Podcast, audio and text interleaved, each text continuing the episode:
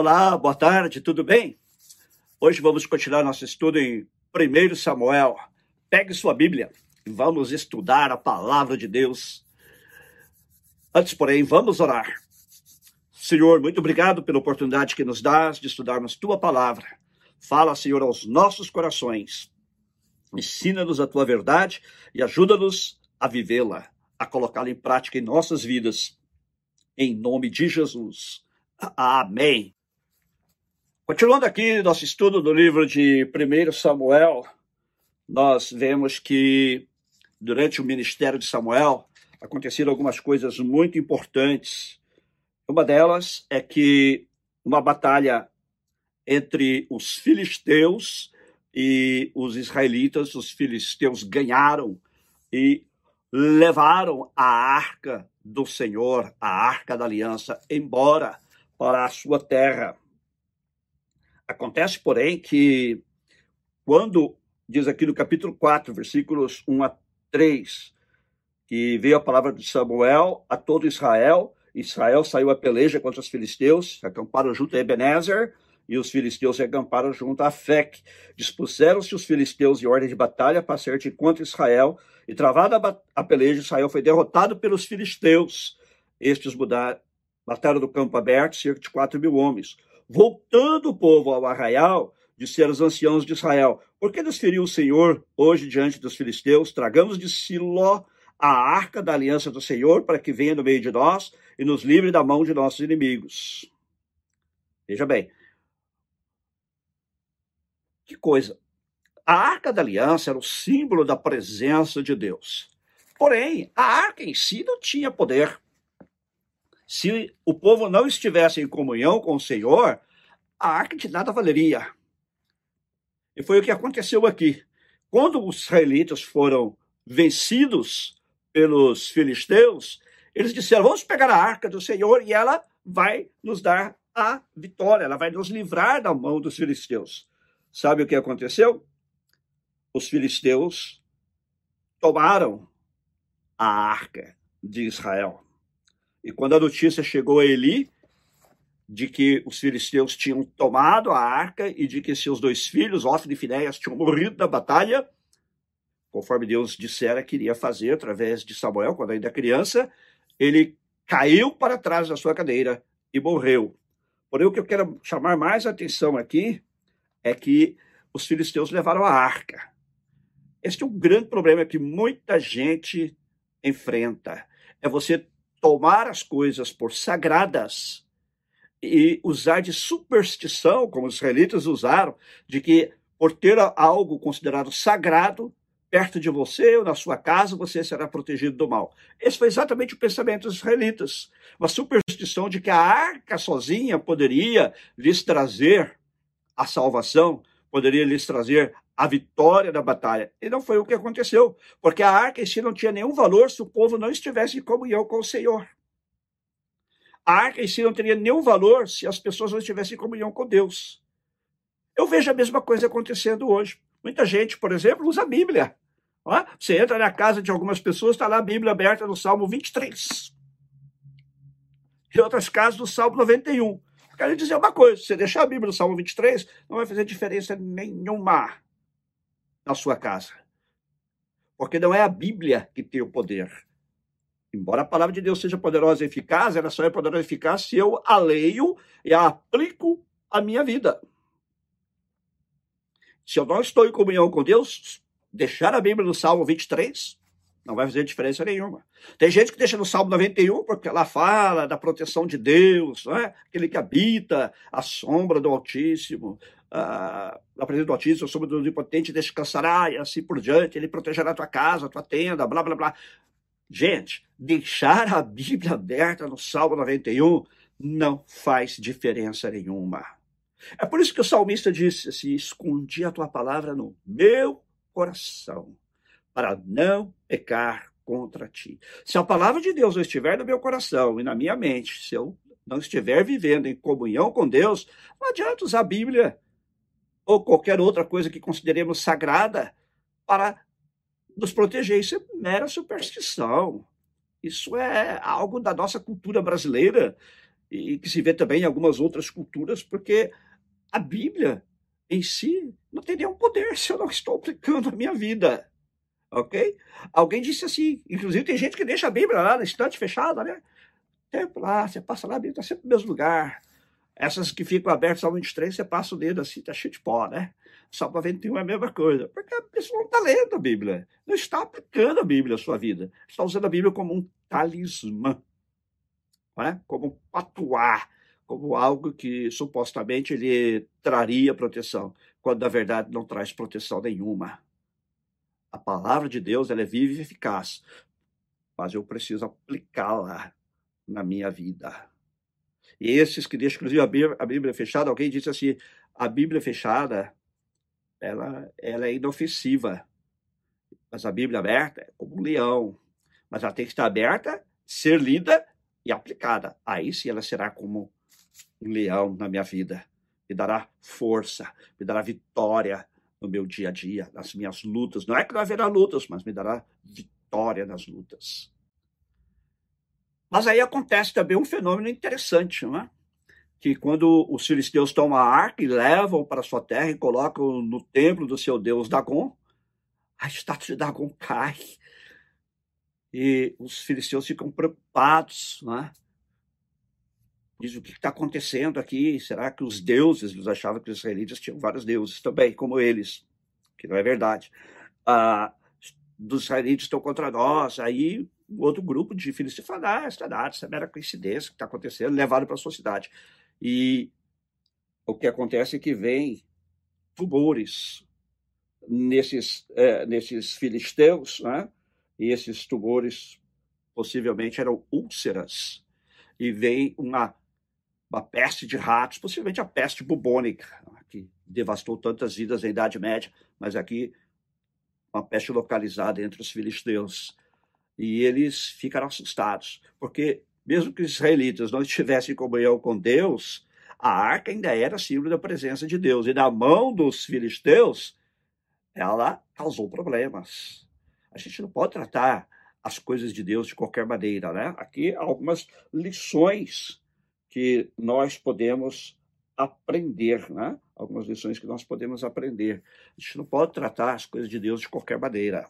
Não podemos tratar como objeto de superstição, como se fosse um talismã que nos vai dar uh, a benção. Não, se eu não tiver comunhão com Deus, não.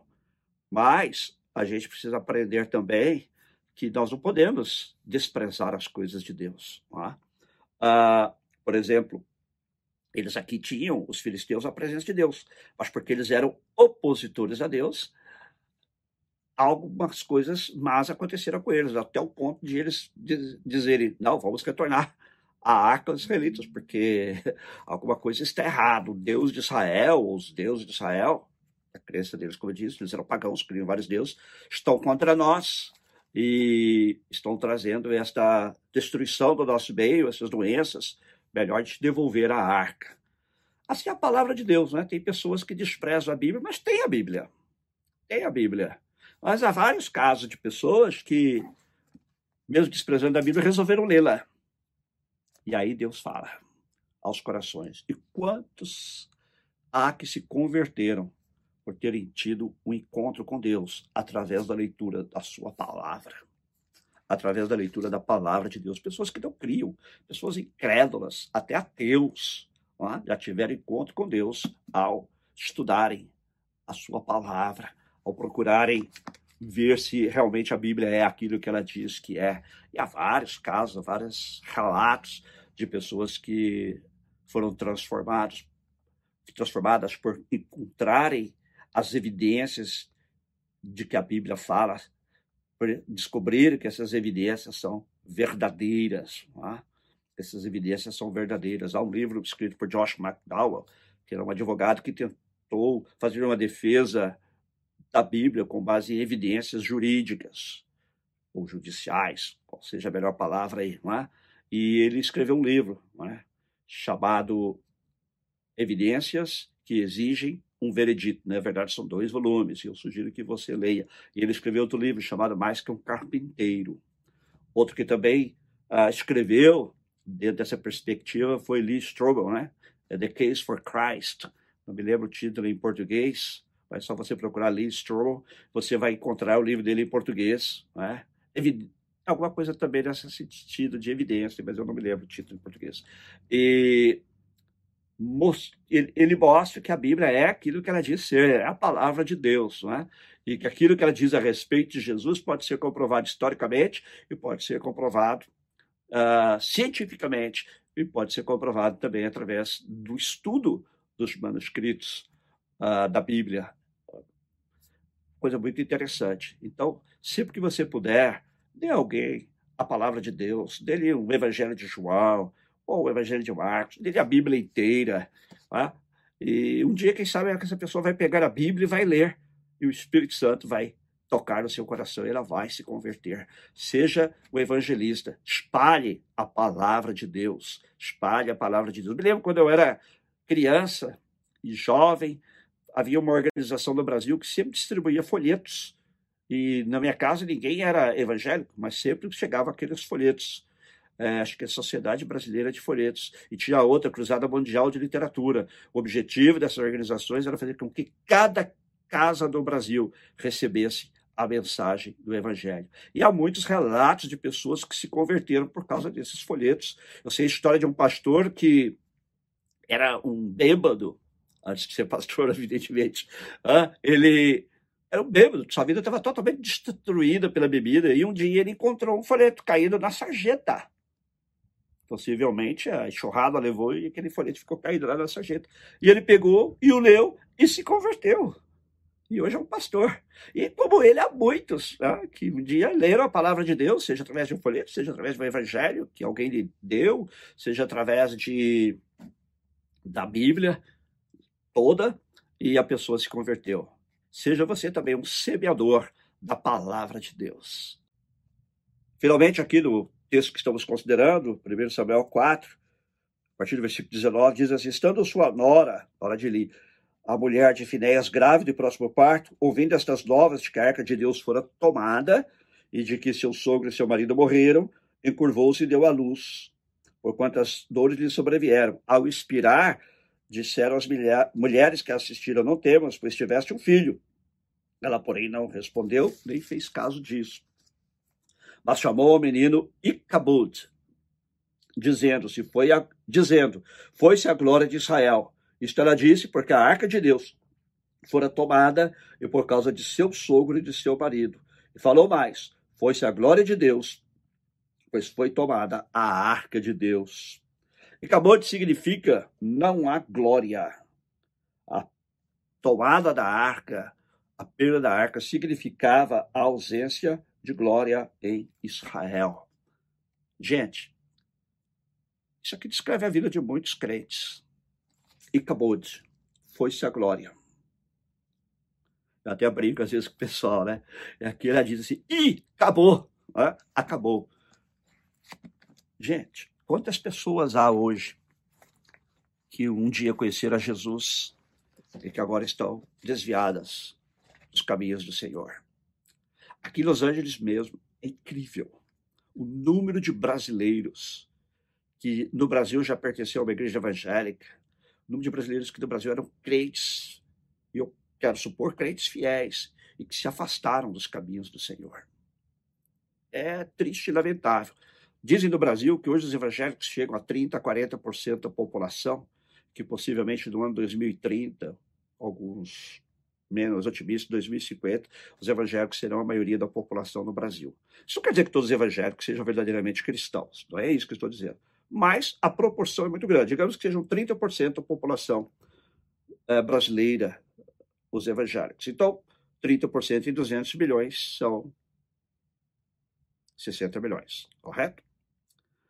Aqui em Los Angeles, nós temos uma, cerca de, por uma pesquisa que eu vi alguns anos atrás do consulado brasileiro, cerca de 40 mil brasileiros. Se 30% destes brasileiros eram evangélicos do Brasil, e eu quero crer que sim, ah, seriam pelo menos 12 mil evangélicos. Mas vamos dizer que somente 10% desses brasileiros fossem evangélicos, seriam então 4 mil. Todas as igrejas evangélicas brasileiras de Los Angeles não somam 4 mil membros. E dos que são membros das nossas igrejas evangélicas, grande parte se converteu aqui nos Estados Unidos, como é o caso da nossa igreja, onde muita gente se converteu aqui, então não era evangélico no Brasil.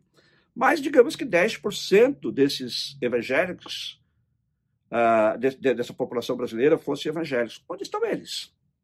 E eu acredito que isso é verdade, só aqui em San Diego é a mesma coisa, na Flórida é a mesma coisa, em Boston é a mesma coisa, embora lá haja muito mais igrejas evangélicas, como aqui também na Califórnia, São Francisco, lá do norte, tem bem mais igrejas evangélicas, mas ainda assim, todos os evangélicos, todas as igrejas reunidas, não chegam a 10% da população.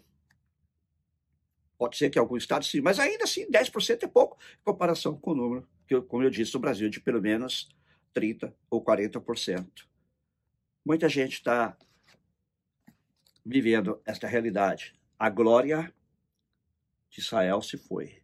A glória de Deus se foi das suas vidas. Pessoas que chegam aqui nos Estados Unidos e se deixam levar, talvez, pela vida relativamente fácil de ganhar dinheiro e que se deixam iludir pelo dinheiro, que se deixam iludir pelas coisas materiais.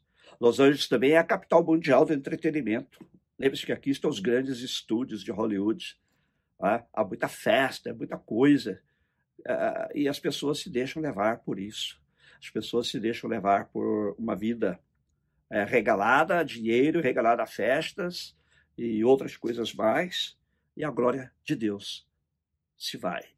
Não é que Deus se retira da vida das pessoas, mas as pessoas se retiram da presença de Deus. As pessoas se retiram da presença de Deus. Foi-se a glória de Deus. É muito triste, não é? Sei você que está nos assistindo hoje, será que você é uma dessas pessoas, estando aqui, estando no Brasil, qualquer outra parte do mundo, que também era um crente, fiel a Deus, membro assíduo da sua igreja, e você se deixou levar por outras coisas, por outros valores, e se afastou do Senhor?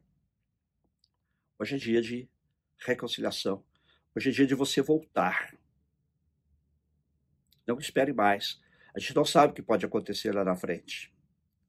Volte ao Senhor. A Bíblia diz: buscai o Senhor quanto se pode achar. Invocai-o quanto está perto, quanto há tempo. Quanto há tempo. Eu gostaria de orar por você que está afastado dos caminhos do Senhor neste momento. E gostaria que você orasse comigo a segunda oração que eu vou fazer de reconciliação. Volte ao Senhor. Não se deixe levar pelos atrativos deste mundo. Vamos orar? Pai, eu oro agora em favor de todos aqueles que nos assistem, que estão, por algum motivo, afastados dos teus caminhos, uns talvez levados pelos prazeres deste mundo, outros atraídos pelas riquezas deste mundo, outros porque estão trabalhando demais e devagarinho foram se afastando e se deixaram levar pelo mundo. A verdade é, Senhor, que infelizmente há muita gente que hoje se encontra separada do Senhor. Nós te pedimos, tem misericórdia destas vidas. Toca estes corações e traz-os de volta aos teus caminhos, Senhor. Que haja, Senhor, esta noite uma reconciliação de vidas, uma restauração de vidas. Também aqueles que ouvem os nossos podcasts, talvez em outro momento, também, Senhor, que haja reconciliação e restauração, Pai, das suas vidas, em nome de Jesus em nome de Jesus. Amém. Agora eu gostaria que você orasse comigo. Diga, Senhor Jesus, reconheço que pelas muitas coisas da vida, eu me deixei afastar de ti, eu me afastei de ti. Mas eu te peço, me perdoa e me traz de volta a ti, me reconcilia contigo e me restaura a ti. E me ajuda a ser fiel daqui por diante. Em teu nome, Jesus. Amém. Amém. Deus te abençoe. Seja orar agora por todos os nossos espectadores. Senhor, abençoa todos os que nos assistem. Dá-nos a tua graça para sermos fiéis a ti, para nunca nos afastarmos de ti. Que a tua palavra continue sendo luz para os nossos caminhos.